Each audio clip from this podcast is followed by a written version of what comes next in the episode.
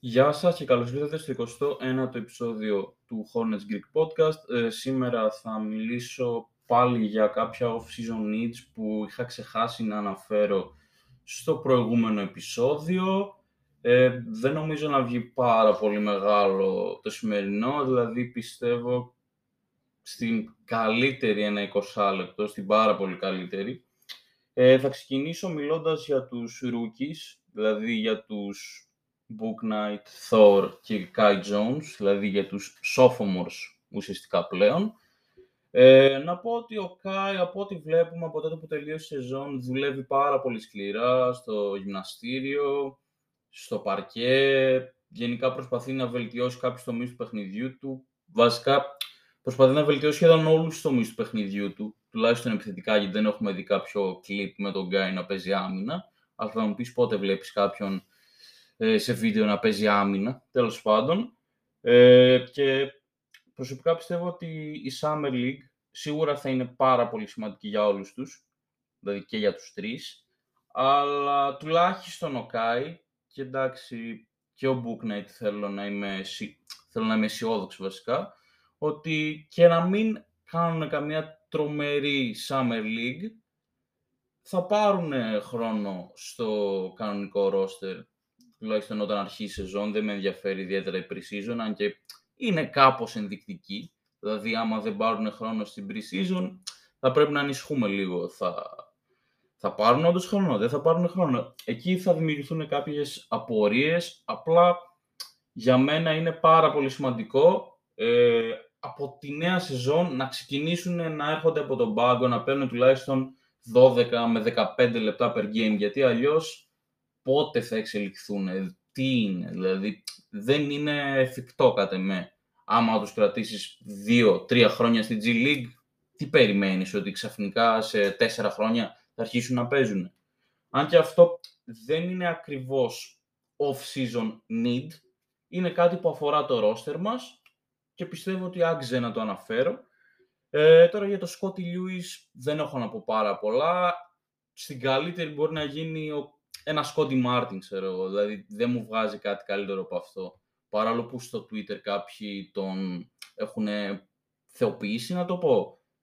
Ναι, θα πω ότι τον έχουν θεοποιήσει, ότι γενικά έχουν πάρα πολύ μεγάλες προσδοκίες από έναν παίκτη, ο οποίος δεν ξέρω αν έχει καν το ίδιο ταβάνι με τον Κόντι Μάρτιν. Δηλαδή, καταλαβαίνετε πολλά από αυτό. Κάτι άλλο που θα πρέπει να μας απασχολήσει πάρα πολύ στη φετινή off-season είναι να βρούμε κάποιους βετεράνους που θα μπορούν να είναι vocal στα αποδυτήρια, θα μπορούν να, να πούνε π.χ. τον Λαμέλο που τον είδανε να περνάει με κόκκινο φανάρι, εντάξει το έχεις πάρα πολύ καιρό, αλλά εντάξει, το αναφέρω, να πούνε το Miles που ανέβασε το story με την κωδεΐνη και το χόρτο, να πούνε Εντάξει, ο PJ είναι μια άλλη περίπτωση.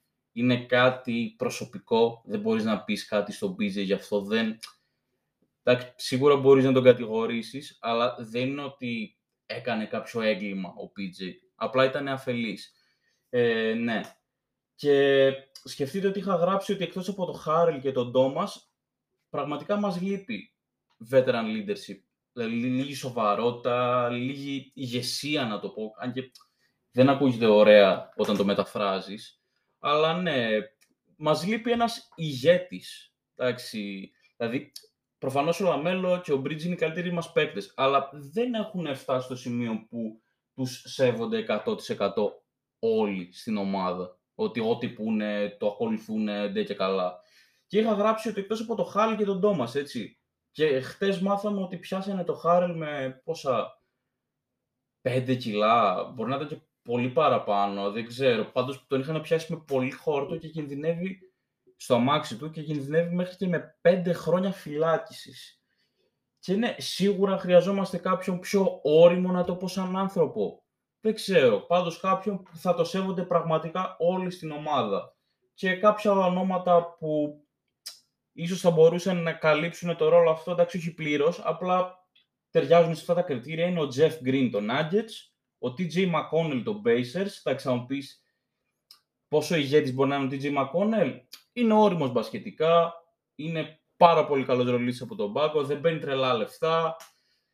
Ε, και ναι, ακόμα και στους Pacers ήταν ένας παίχτης που ήταν vocal, έτσι.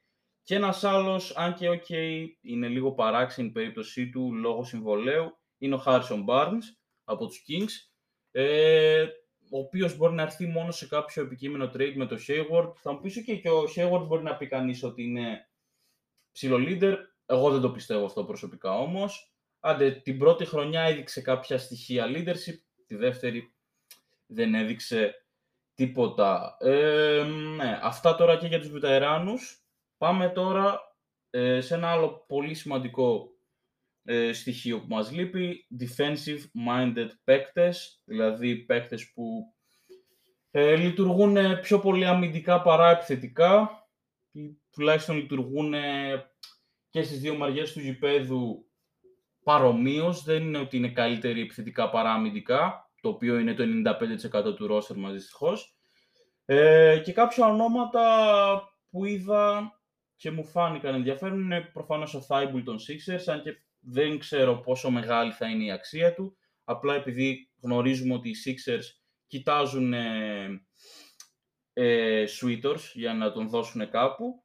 Ο Puelton Spurs, ο οποίος, όπως είχα αναφέρει και στο προηγούμενο επεισόδιο, ε, είναι ένα πιθανό πεντάρι, απλά είναι πολύ underrated αμυντικός και μπορούμε να το συνδυάσουμε και την ανάγκη μας στο 5, αλλά και την ανάγκη μας για έναν τουλάχιστον perimeter αμυντικό παίκτη, και ένας άλλος ο οποίος, οκ, δεν έκανε τόσο καλή χρονιά, αλλά γενικά έχει δείξει ότι ε, μπορεί να παίξει άμυνα, δηλαδή το στοιχείο για, τον οποίο, για το οποίο τον αναγνωρίζει ο περισσότερος κόσμος είναι η άμυνά του. Τις πρώτες δύο χρονιές του στη Λίγκα ε, okay, δεν ήταν σε καμιά τρομερή ομάδα, αν και ακόμα στην ίδια ομάδα είναι. Μιλάω προφανώς για τον Τζος Οκόγκη των Timberwolves, ο οποίος θεωρώ ότι okay, δεν είναι κάτι το τρομερό, αλλά σίγουρα μπορεί να παίξει άμυνα. Δηλαδή μπορεί να έρχεται από τον πάγκο, αν και θα μου πεις και ο Κόντι Μάρτιν από τον πάγκο έρχεται. Αλλά μπορεί να σου δώσει πολλά χρήσιμα λεπτά. Δηλαδή, ειλικρινά το πιστεύω και διαβάζω ότι οι Timberwolves είναι πάρα πολύ πιθανό παρόλο ότι είναι ε, fan favorite να μην τον κρατήσουν.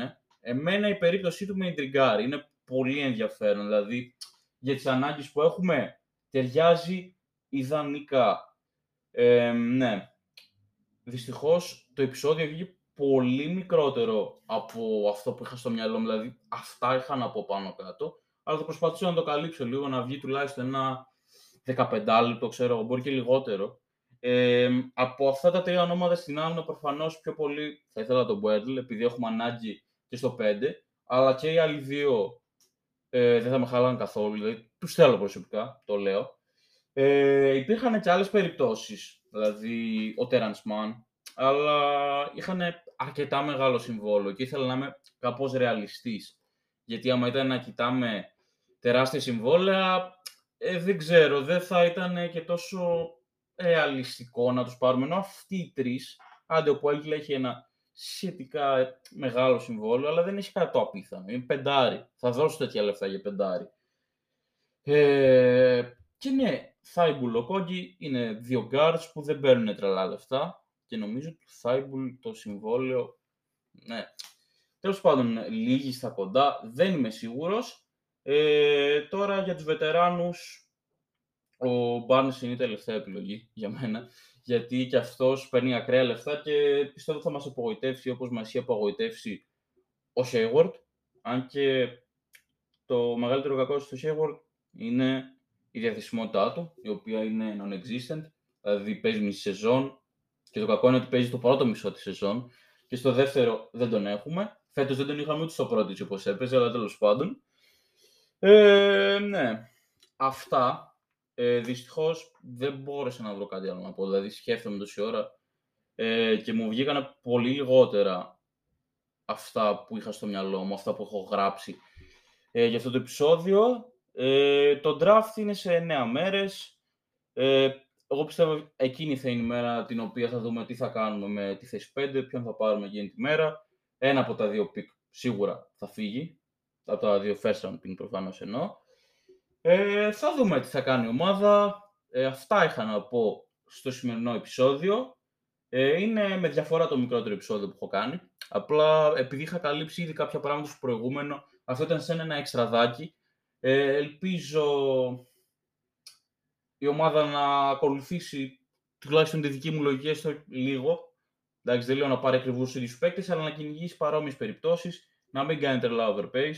Γιατί και εγώ από ό,τι είδατε, είδα τις πιο οικονομικές λύσεις αν εξαιρέσετε τον Barnes.